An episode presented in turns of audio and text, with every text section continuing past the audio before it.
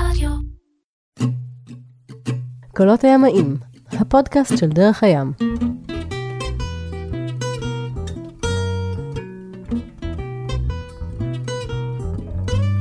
אז שלום לכם קולות הימאים, אנחנו אה, בחוץ הפעם, ואתם יכולים תוכלו לשמוע בטח גם קצת אה, כלבים נובחים ברקע וכאלה. אנחנו בחצר של הבית של אה, שי בכר, שהוא ספורטאי אולימפי, אה, שהיה תחרותי ב-470, אה, אולימפיאדת ברצלונה 92, ביחס, ביחד עם שי שמש, ארז שמש. ארז שמש, סליחה. אה, מקום תשיעי, נכון, מקום תשיעי בגמר, מקום תשיעי בגמר, גמר אולימפי. גמר אולימפי. גמר אולימפי, שזה להיות בטופ של הטופ של השייט, והסיפור שלך מתחיל בזבולון בת ים. נכון. כמו מיודענו שכבר שמענו בפרק אחר של הפודקאסט, אה, יפתח בן דוד. אמת. מה הייתם ילדים ביחד בחוג? היינו ילדים ביחד בחוג. אה, את תפתח, ארז, רן, כל החבר'ה האלה שגרו למעשה באותו אזור, גייסו דרך בתי הספר. שהמדריכים הוותיקים יותר היו מקבלים אישור להיכנס לכיתות ולהציג למעשה את הפעילות שקורית אצלנו במועדון בסופי שבוע, וככה היו מגייסים אה, למעשה חניכים חדשים. אז באיזה כיתה התחלת לשוט? אני התחלתי בגיל שבע כבר. אני לא, אותי לא גייסו, ההורים שלי גרו ממש מעל המועדון. אה, גדול. הדירה שם עד היום, מעל, ממש מעל חוף הגולשים, ואני הייתי קם בבקרים, והתחלתי את הקריירה שלי בים בכלל בתור דייג. אה, כן, לסבא שלי קנה לי חכה, והייתי הולך לדוג שם על הסלעים בסיפלס, איפה שהמועדון, ולאבא שלי הייתה סירה מאוד מיוחדת שקראו לה פין, היו כמה כאלה בארץ, שהוא היה מאחסן במועדון ליד, אז מדי פעם הייתי מפליג איתו קצת, מפרסית? מפרסית. אה, אגב, גם דגם אולימפי.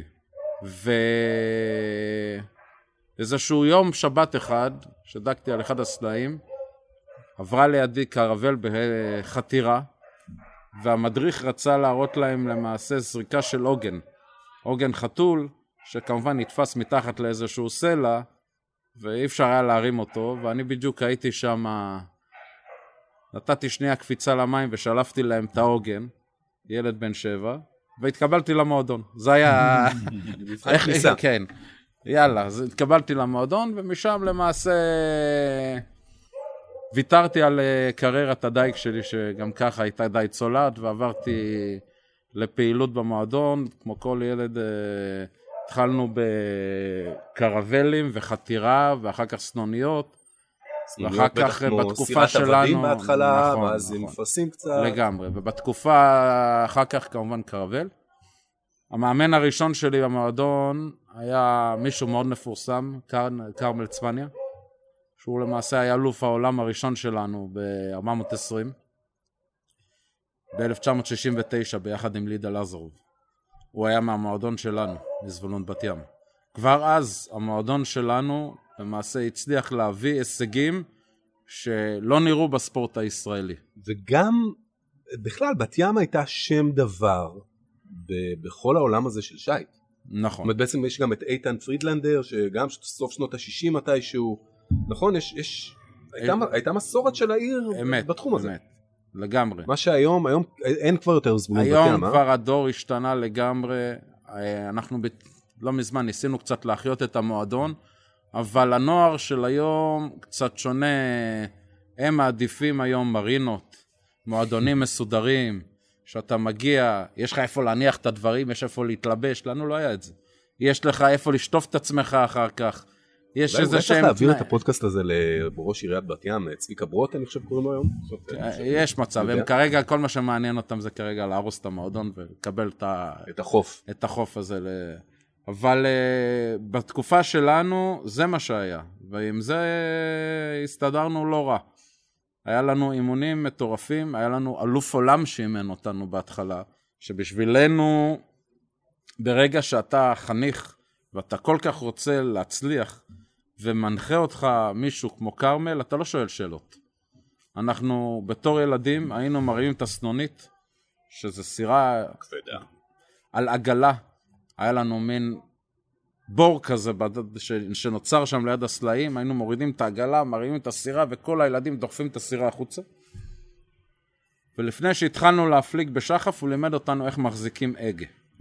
אז הוא היה עולה על הסנונית, על, שם את ההגה, כל הילדים היו מתפרסים מסביב לסירה, והיינו מתחילים לרוץ על רצועת החוף של בת ים, מהסיפלס לכיוון חוף הסלע, מי שמכיר. אלונקות עם סנונית. נכון. והוא היה דוחף ילדים את ההגה. שבע כאילו? שמונה, כן, תשע? כן, כזה? ברמה הזאת. וואו. הוא היה דוחף את ההגה לשם, ואנחנו היינו צריכים לרוץ לצד הנכון.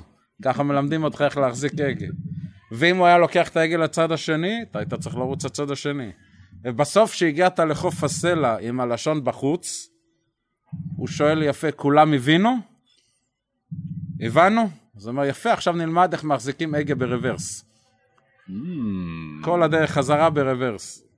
ככה למדנו שייט. וואו. וזה למעשה מה שעיצב לנו אחר כך את הקריירה, היה לנו אז כוח אמרנו רצון, מסנונית לשחף, משחף, מה, לא לא לאופטימיסט, בטח ל-400 אז לא, הייתה, לא, לא היו בארץ אופטימיסטים, והיו בעולם אופטימיסטים, אבל בארץ היה שחף, ומשחף 420, ו-420 470. תהליך סדור, בעצם נכון. ה-420, זה מה שעבד היא אז, 470 אה, קצרה, נסביר למי שלא לא נכון, מכיר. זה דגם נוער, דגם נוער, דגם club, מה שנקרא. נכון, דגם נוער, אה, בינלאומי, שלמעשה פה פתאום הצטרפת כבר לאיזושהי מסגרת שהיא מעבר למועדון שלך, שהיא מסגרת ארצית.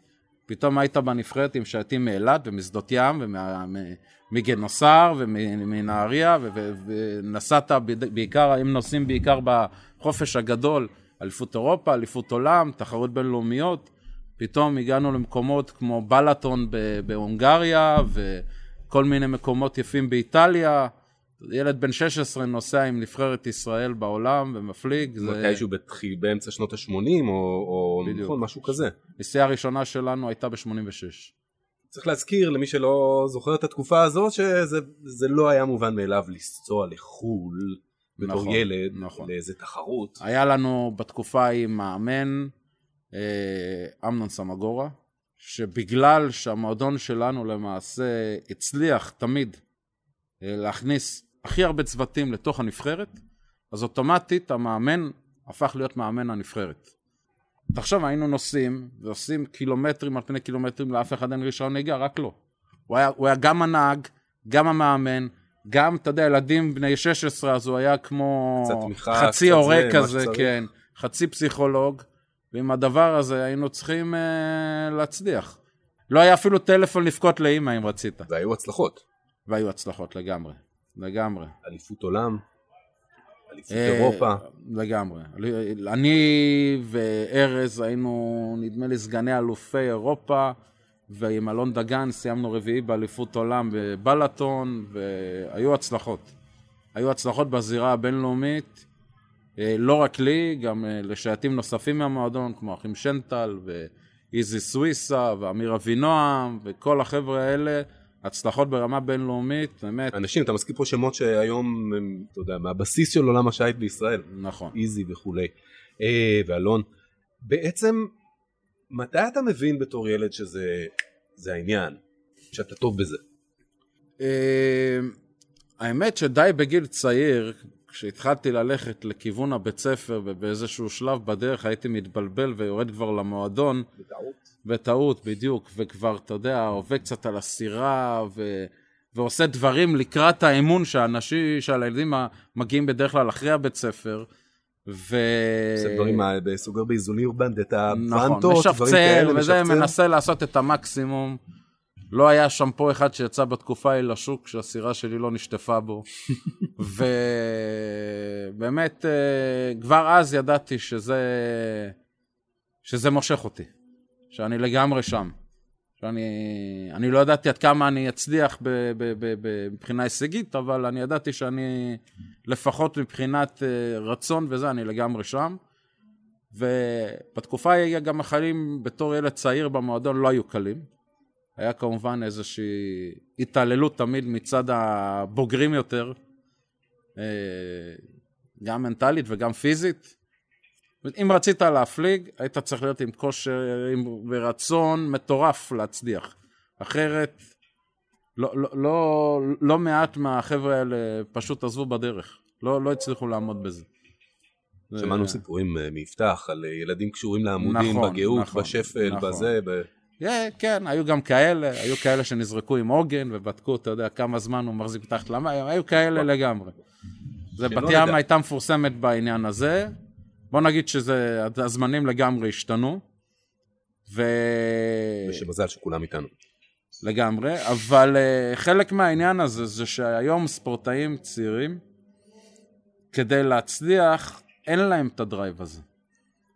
הם היום, הדור שאנחנו מגדלים, אנשים מאוד מאוד וצריך מוכשרים. להגיד שאתה חבר בוועד האולימפי, ו... חבר ב- ב- בוועדה המקצועית של איגוד השייט. והכל הכל נכון, רק בסוף, אני אומר לך שספורטאים צעירים היום בענף השייט, מקבלים תנאים פי שבע ממה שהיה לנו, ומי שמצליח בסוף זה אנשים מאוד מאוד מוכשרים. הם פשוט אה, אולי אפילו יותר מוכשרים ממה שאנחנו היינו, אבל רוב הדור הזה, לדעתי, לא היה מצליח לעבור את מה שאנחנו עברנו. הם- אנחנו שמות? כבר לא שם. עשיתי אה, כתבה אה, פעם עם, עם שייט אולימפי, אה, לא משנה מאיזה תחום בדיוק, הוא אמר לי, הדבר שהכי חסר לי זה רעב, אני צריך לעבוד על הרעב. לזה אתה מתכוון. בדיוק, בדיוק. פה, אם אתה מעמיד להם אימונים קצת קשים יותר, אני מדבר כרגע על השכבה היותר צעירה, ואנחנו נוסיף עוד איזה אימון באמצע השבוע, ועוד פעם, אתה רואה שחלק גדול מה, מה, מה, מה, מהספורטאים, מהשייטים, מהגולשים, פתאום כבר זהו, הם, הוא החליט שזה קשה לו מדי. זה כבר מידע, לא... שזה לא עומד לו בלוז, כי יש נכון. לו... זה לא משנה כרגע מי מדריך אותו ואיזה שם גדול עומד מולו, זה כבר קשה מדי, ולנו לא היה את זה. אתה זוכר את הפעם הראשונה, אני רוצה לעבור רגע נושא, אתה זוכר את הפעם הראשונה שבה, אה, שבה הגעת לאיזה תחרות בינלאומית? זה הונגריה זה? לא, התחרות הראשונה, אני בתקופה ההיא הפלגתי עם אה, רן מירוביץ'. אנחנו הצלחנו מאוד בארץ אה, בשיעוט הבנים בגנוסר, ונכנסנו למעשה לנבחרת ישראל, ונסענו בתחרות הראשונה שלי לניופורט בבלגיה, שזה בתעלה למעשה, זה מקום קשה מאוד לשייט, רוחות בדרך כלל 15 קשר ומעלה, זרם שעובר את השתי קשר בעוצמה שלו, גאות ושפל של 12 מטר, ב- ב- ב- ב- אז אתה יכול לתאר לך למעשה את עוצמת הזרם. אה, ואנחנו בנסיעה- בארץ לא באמת מכירים זרמים, גאויות ו- נכון, ושפל, נכון. אין, אין דברים תנאים ששונים ממה שאנחנו באנו לגמרי. תחשוב שאנחנו גם כולם, בלי יוצא מן הכלל, איך שהגענו, קפאנו מקור. עם הסחבות האלה שהפלגנו פה בארץ, הגענו פתאום למקום כזה, לאף אחד אין דרייסות, לאף אחד אין... לא יודע, וזה תמיד התחיל בצורה כזאת ש... אי אפשר להפליג בבלגיה עם דובון. אתה רוצה שיהיה לך חם? אתה חייב נעליים. בלי נעליים, אם תהיה לך קר ברגליים, תמיד יהיה לך קר בכל הגוף. אז היית לוקח את הקצת כסף שההורים שלחו, והולך לחנות שייט, קונה נעליים, ובאימון אחרי היית אומר לו, אמנון, אבל עדיין קר לי. אומר לי, "בסדר, עכשיו ברגליים לא קר לך, נכון? עכשיו קר לך בידיים, אז בוא נקנה כפפות. וככה לאט לאט אתה קונה את כל הציוד שלמעשה צריך. אבל uh, לצערי באחד מאימוני הכושר בתחרות הזאת, עוד לפני למעשה שהתחילה התחרות, uh, שברתי את הרגל וואו. וחזרתי לארץ, ולמעשה השותף שלי למשך כל הקריירה, ארז, שבתקופה ההיא היה אה, הגאי, הוא טס מהארץ והוא למעשה הפלג עם רן בתחרות, הוא החליף אותי. היית? למעשה התחרות, הייתי בן 15 וחצי, 16, התחרות הראשונה שחוויתי, לא, לא ממש חוויתי, אכזבה. חוויתי בדיוק את ה... אבל... אה, שזה דווקא לפעמים יותר מדליק, יותר מצית את האש, מביא את הרעב. לגמרי, כן, לגמרי. רוצה עוד פעם לנסוע לגמרי, לחו"ל. במיוחד שכל החבר'ה חזרו עם סיפורים ותיאורים, וזה, ואני, אתה יודע, גם יודע על מה מדברים, כי אני הייתי שם כמה ימים. אני מכיר את התנאים, אני מכיר את הקור, אני הרגשת מכיר את הזרם כל הזה, ה- הרגשת את זהו. הרוחות. אתה מבין? אז אני יודע על מה מדובר, וזה... אין ספק שזה צבט לי, וזה עורר אצלי באמת אה, המון רצון להצליח והמון רצון להיכנס לנבחרת ישראל שוב, כדי להגיע ל- ל- לאירוע בסדר גודל הזה. זה היה עוד ב-400, זה היה זה ב-420. 420 לגמרי, כן. ואז מה, זה, אתה גדל בתוך אה, זבולון בת ים, אליפויות, עניינים, קצת מדליות, קצת גביעים, חוזרים, נכון? אני, בלי, בלי לפרט, רוצה לפרט קצת? אני, אני אשמח.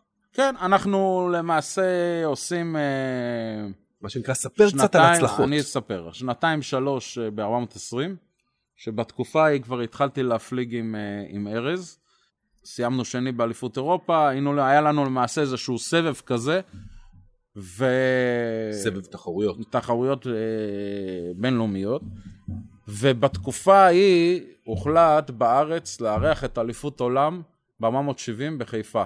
אליפות עולם אה, שלמעשה הייתה בשנה האולימפית של אולימפיאדת סאול, 1988. ולצורך האירוע הזה, מאחר וחלק גדול מהשייטים היה מוכוון בתקופה ההיא אולימפיאדה. לא תמיד, בדיוק, לא תמיד אה, רצו להביא לכאן ציוד וכאלה, אז איגוד השייט ביחד עם אה, קרן המתקנים והוועד האולימפי הביאו לכאן מספר גם של סירות שלמעשה נועדו להשכרה. לצ- לצוותים שרוצים להגיע, אתה יודע, וקצת קשה להם לשנע ציוד לכאן. ומעבר לזה, התוכנית שלהם הייתה למעשה לנסות ולעבות את נבחרת ישראל. אז לקחו את הצוותים המובילים ב-420 והעבירו אותם ל-470 לצורך אליפות העולם, כדי נגיד ישראל... ש-400, נגיד שוב ש-420 זה הדגם של הנוער, ו-470 זה נכון, הדגם כמעט אותה. סירה, הדגם האולימפי. נכון. קצת יותר ארוכה. כן, שמפרשים יותר גדול, יותר ארוכה, והעבירו אותנו למעשה ל-470. המאמן של הנבחרת היה מוטי עמרם, שמפליג איתי היום תמיד בתור האיש ראשי שלי בתחרויות ביאכטה. ואנחנו ביחד עם עוד אה, כמה צוותים צעירים, למעשה קיבלנו איזשהו הסבר קל על הסירה, ואמרו לנו, תשמעו, יש כאן נבחנים לאולימפיאדה, יש את איתן ושמשון, יש את אדיר ואלדר עזרא, יש את אה, האחים טורטן, זה למעשה השיוט המכריע לכרטיס האולימפי לאולימפיאדת סאול. אתם תפאורה. תפאורה זה בצד, תנו לנו לעבוד, אל תפריעו, אנחנו נתעסק. איתכם אחר כך. ופחות או יותר זה מה שהיה, אנחנו ירדנו, זו הייתה תקופה של חורף, מזרחיות חזקות במפרץ חיפה, בעיקר ראינו את הקרקעית של הסירה, ניסינו ככה לא להפריע יותר מדי, למדנו המון, למדנו המון, נחשפנו לרמה הרבה יותר גבוהה מדגמי הנוער שהגיע, היה נורא מסקרן אפילו סתם להסתובב ככה בין הסירות בחוף ולראות כל מיני שיטות הפעלה של דברים בתוך הסירה, כל מיני רעיונות אחרים שלא חשבת עליהם אף פעם, כל מיני מפרשים מיוחדים וכל מיני גזרות שלא נחשפת אליהם אף פעם, ו... וזה מה שהיה לנו, התחרות כמובן, אתה יודע, מה שנקרא, סיימנו בשלום, כוחותינו חזרו הביתה. לחוף. הכל היה בסדר. למעשה אני חושב שרוב הנבחרת הישראלית דווקא בתחרות הזאת שהייתה בארץ לא הצליחה יותר מדי. לאולימפיאדה הזאת נבחרו האחים טורטל לייצג אותנו, ואנחנו למעשה הגענו למין פרשת דרכים כזאת, כשכבר לא ראינו טעם לחזור אחורה. אז אה, הגענו למצב שבניגוד לכל מיני שעתים אחרים, התקופה שלנו ב-420 הייתה מאוד קצרה. הגענו ישר לדגם האולימפי. ובדיעבד אני חושב שזה היה דווקא מאוד מוצלח. כי התחלנו את הקריירה שלנו יחסית בגיל מאוד צעיר, ב- ב- היה לנו פרק זמן, גם בתור ספורטאים מצטיינים בצבא, שהיינו לגמרי בעניין הזה. זה בער לנו, ואנחנו ניסינו לעשות את המקסימום שאנחנו יכולים, פתאום בדגם אולימפי. אתה יודע, ברמה הכי גבוהה, שאתה פוגש את כל השמות הגדולים, שאחרי כמה שנים, או זה, אתה רואה אותם פתאום באמריקן קאפ. וזה, אתה אומר, וואלה, זה הפלגתי נגדו, אתה יודע, זה חבר'ה שאני מכיר עד היום. אז אה, זה היה, משם התחלנו, 1988, ובסוף הגענו למצב שהצגנו את ישראל באולימפיאדת אה, ברצלונה. בתקופה ההיא, המצב של 470 בארץ מבחינת אה, אימון היה די צולע, ולמעשה עשו משהו שמעולם לא עשו בארץ, ב-470, החליטו להביא מאמן זר. שבדיעבד זו הייתה החלטה שלמעשה שינתה את, ה... את הקריירה האישית שלי ושל כל חבר'ה שהתאמנו אז. כי למעשה אנחנו ידענו שיש לנו את זה, אבל לא הצלחנו להביא את זה על... לידי ביטוי. עכשיו, איך אתה יודע שיש לך את זה? אתה יוצא לכל מיני מחנות אימונים ואתה מתאמן, אתה יודע, ב, אתה מגיע הרי תמיד שבוע, שבועיים לאתר לפני התחרות. אתה מתאמן עם הנבחרת הזאת ועם הנבחרת הזאת ועם ההוא אלוף עולם, אתה מתאמן איתם, אתה רואה את, ה, את היכולת שלך, ואתה, הם, בניגוד ל, ל, אליך, מצליחים ליישם את זה בתחרות. ואתה מגיע לתחרות, ופתאום אתה לא שם. אתה לא שם, אתה לא מספיק אה, משופשף, אתה לא מצליח להביא את היכולת. הסיפור של הספורט הישראלי עכשיו, כן, אתה קיפלת לא מצליח. להביא את היכולת האישית שלך ליישם אותה בתחרות. וזה היה מבחינתנו מתסכל. אנחנו, אני זוכר עד היום, הגענו למצב, אני וארז, שהיינו בתחרות באליפות אירופה, בברגן, בנובגיה, בפיורדים, ורק חיכינו שהסיוט הזה ייגמר, לקחנו את הסירה, עצוב. שמנו אותה על האוטו ונסענו ברציפות מנורבגיה עד, היינו צריכים להוריד אותה אז לכיוון ברצלונה, לקדם אולימפי, אתה יודע. ונסענו נסיעה רצופה וניסינו לחסוך זמן ולהגיע לטיסה שתיקח אותנו לארץ. פספסנו בסוף את הטיסה ב-20 דקות ממריניאן במרסיי. ובסוף, אה, אתה יודע, יש טיסה כל ראשון ורביעי, פספסנו, אז חיכינו ליום רביעי רק כדי לגמור עם זה. ופתאום הגיע מישהו חדש, תומאס נלטה. החלטה שלא הייתה אף פעם בארץ, הביאו מאמן זר. ועבורי, ברמה האישית, זה עשה שינוי בדגם הזה. פתאום הגיע מישהו שהתחיל איתנו מההתחלה, לא עניין אותו שום דבר, לא ראה בעיניים. אמר, אלה האימונים, אלה הדברים, כולם מפליגים ביחד, אין יותר ותיקים, צעירים, זה לא רוצה את זה, ההוא לא... אין, לא לא, מעניין מעניין אותי. אותי. לא מעניין אותי. זו הנבחרת, מי שלא רוצה, לך. היו כמה שגם ניסו לעשות שריר, אמרו, אנחנו הולכים, אמר להם, לכו. ובסוף הם חזרו כמו טאטאלה. זהו, הוא עשה דרך. הוא אמר, "חב- אין יותר מחנות, יש נבחרת, יש דרך. ואנחנו עובדים בדרך הזאת. ואז יכלת לראות פתאום איך הנבחרת הזאתי, שלא לא התחברה. לא הייתה אף פעם יותר מדי, הגיעה למצב של טאק, צעד אחרי צעד, צעד אחרי צעד. אנחנו פתאום ב-20 הראשונים, פתאום אנחנו בעשירייה הראשונה, פתאום מדליות באליפות עולם, פתאום מדליות באליפות אירופה, פתאום ראשונים בעולם, 1983 ו-84, צוות ישראלי מדורג פעמיים, ראשון בעולם, ב-ranking list לא היה דבר כזה בישראל עד היום. פתאום יש דרך, יש שיטת עבודה, יש שיטה גרמנית, אין, אין משחקים, זהו, זה הדרך. לא הולכים לא ימינה, לא שמאלה, ככה. וזה עובד, אין מה לעשות, זה עבד. וזה גם מה שאני מנסה תמיד ליישם היום באיגוד השייטים. אתה שם לב, בניגוד לקמפיינים הקודמים, שתמיד היה ספורטאי כזה או אחר, שיש לו מאמן אישי וזה, היום יש נבחרת.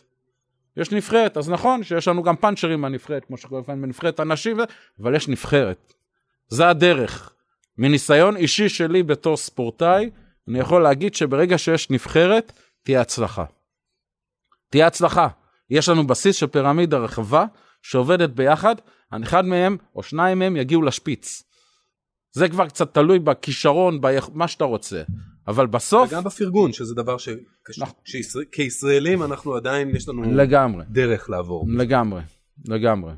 אה, עיין ערך אה, משיח צוברי לצורך העניין, לא, או תמיד, תמיד. עניינים אחרים תשמע, יריבות זה. גם לא תמיד כזה דבר, אתה יודע, זה, אבל לגמרי. אתה רואה שמשיח וצובר בסוף גם הגיעו למצב שהם מפליגים ביחד, בדיוק כמו שאני ואחים משנתל הגענו למצב בסוף, מפליגים ביחד, אין מה לעשות.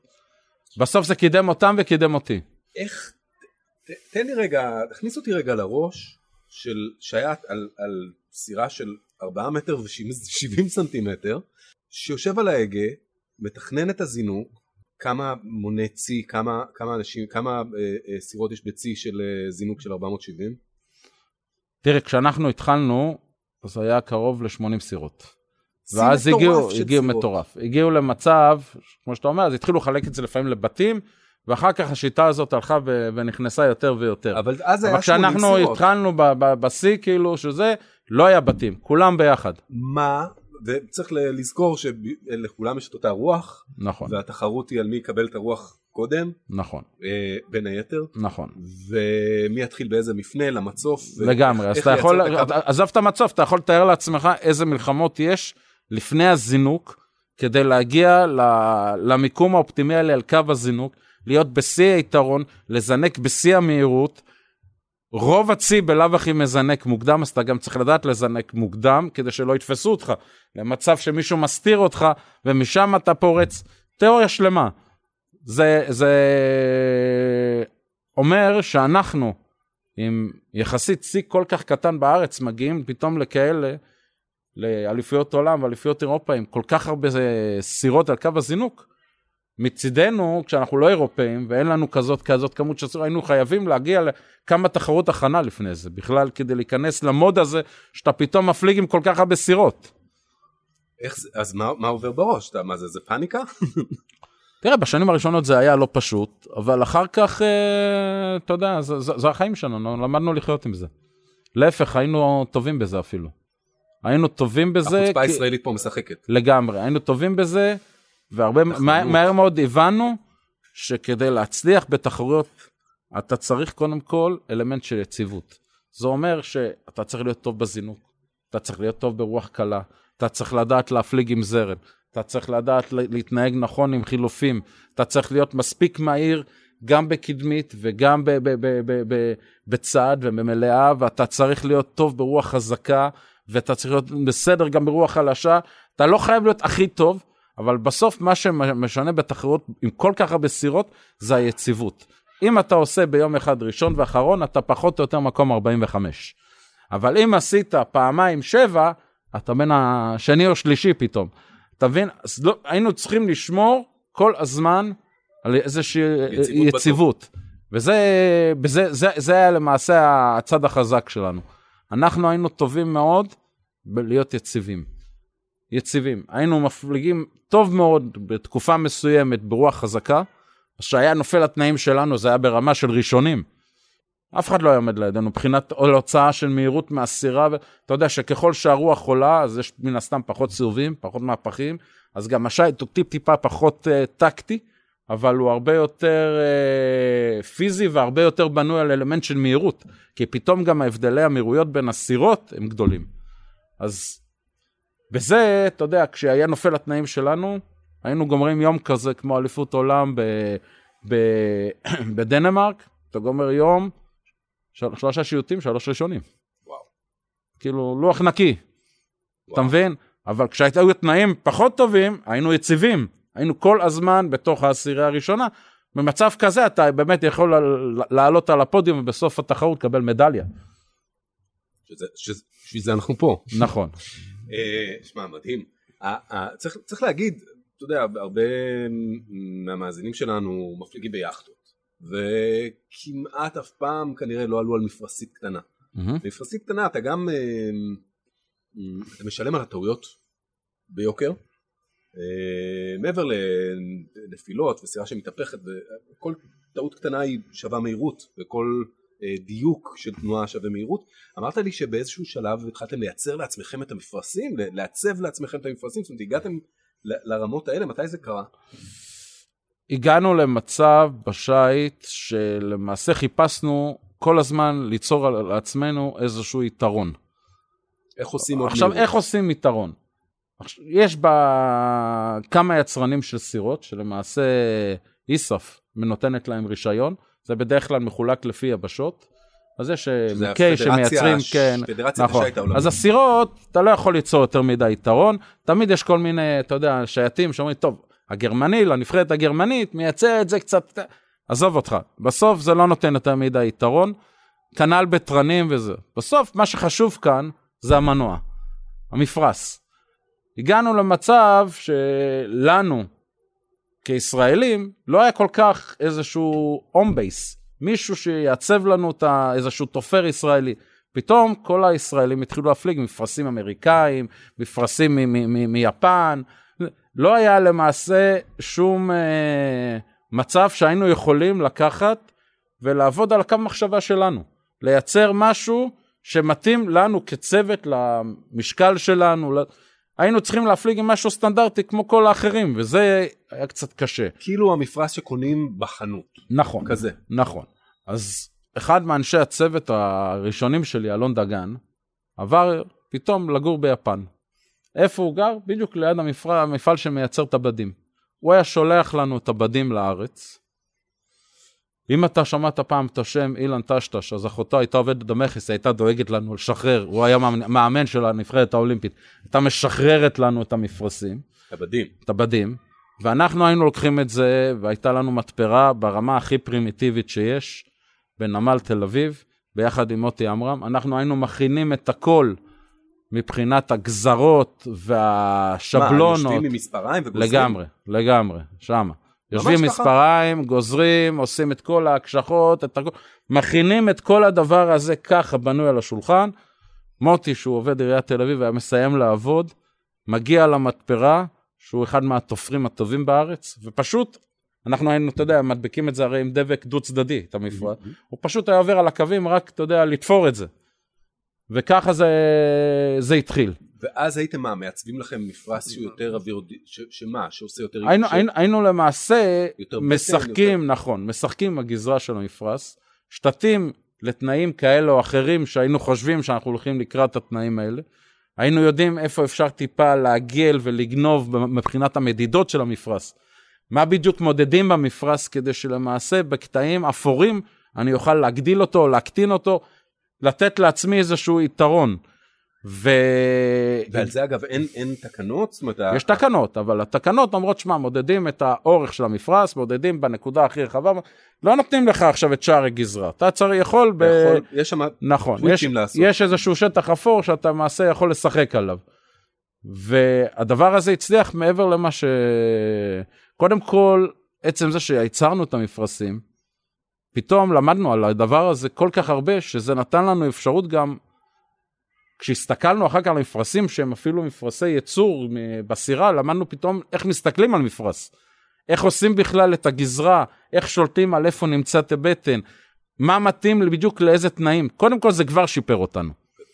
גם אם המפרשים לא היו מי יודע מה, זה כבר שיפר אותנו. וההצלחה הגדולה שלנו הייתה למעשה בספינקרים. הגענו למצב שהתחלנו למכור ספינקרים לשייטים מהטופ העולמי בחו"ל. היו מפליגים מספינקרים שלנו. כמובן שכל היה נבחרת brand? ישראל, היה, היה, לא- היה, היה? לוגו, איך קראו לזה? קראו לזה NS, שזה היה הלוגו של מוטי, ואנחנו כיבדנו אותו שהוא היה עובד איתנו, זה היה הלוגו שלו, זה הלוגו שהיה ל... מוטי אותו עובד בעיריית, מוטי מה? אותו, מוטי עמרם. מוטי עמון. אותו עובד בעיריית תל אביב. לגמרי. הוא היה אחד מבכירי השייטים בארץ, וכן, זה היה הלוגו שלו, נשאר על המפרשים. וזהו, התחלנו למכור מפרשים לנבחרת ישראל, לשייטים בחו"ל, לזה. עשה לנו גם, אתה יודע, הטוב על הזה. עכשיו, זה גם, בדיעבד למדנו שברגע שהגענו למעמד כזה, פתאום אתה מגיע למעמד בפליט, שמסתכלים עליך גם קצת אחרת. הוא יודע לייצר לעצמו את המפרש, נכון, יכול הוא להיות שהוא יודע משהו שאני לא יודע. הוא מייצר לעצמו את המפרש, ופתאום יש איזה צרפתי אחד שהוא גם הכי טוב בנבחרת שלו, שהפליג עם המפרש שלו, ופתאום נותנים לך יותר רספקט. יותר רספקט בקו זינוק, נותנים לך יותר רספקט בחוף. פתאום, אתה יודע, גם אם ממך. היית לא הכי בסדר בים, שפעם לא, אין מצב שהיית נוחת ב, ב, בלי בחוף. בלי, בלי לקבל דף ערעור. פתאום אומרים לך, חביבי, בוא תקנה לי בירה, היית לא בסדר, סגרנו את זה ככה, אתה יודע, ופתאום אתה חלק מ- מ- מה- מהעניין הזה, לגמרי, נכנסת לקליקה בעצם. לגמרי. ש- שזה עניין בפני עצמו, שהוא חלק ממסורת נכון, וחלק נכון. מ... כי- תחשוב שהיו, יש נבחרות שבתקופה ההיא לא היו פתוחות לעולם. בתקופה שאני הפלגתי עוד היה מזרח גרמניה. לא, היו- והיו מעולים. לא היית מצליח ליצור מצב שאתה מתאמן עם שייטי נבחרת מזרח גרמניה, עם הרוסים, עם האוקראינים, מה הייתם מתאמנים בטח עם היוונים, ועם הימים מה, הקרובים. בדרך כלל כן, הצרפתים, ספרדים, אה, ניו זילנד. אה, אנחנו היינו מתאמנים גם איתם. Mm, כן, אם היה פתאום איזושהי ציפור מוזרה מה, מהצד הזה של, ה, של הייחוס הפוליטי בעולם, פתאום מפליגים גם איתם. אין בעיה. כי... כן, כי כולם אהבו אותנו. גדול. כולם אהבו אותנו. זה נפתח. זה נפתח לגמרי. וואו. טוב, אתה מאמין שעברנו חצי שעה? לא? אז עברנו די חצי זריז. שעה. אה, בוא נעצור כאן, נקרא לזה פרק. אה, נפתח את הפרק הבא. אה, שי בכר, ספורטאי אולימפי, תכף נגיע לאולימפיאדה כי... בעטתי במיקרופון. תכף נגיע לאולימפיאדה כי הגעתם לאולימפיאדה ב-92. אז אה, פרק ראשון עם שי בכר, ספורטאי אולימפי. בענף השייט. אה, תודה לך, קולות הימאים, הפודקאסט של דרך הים, סוגרים, תודה רבה. תכף פותחים.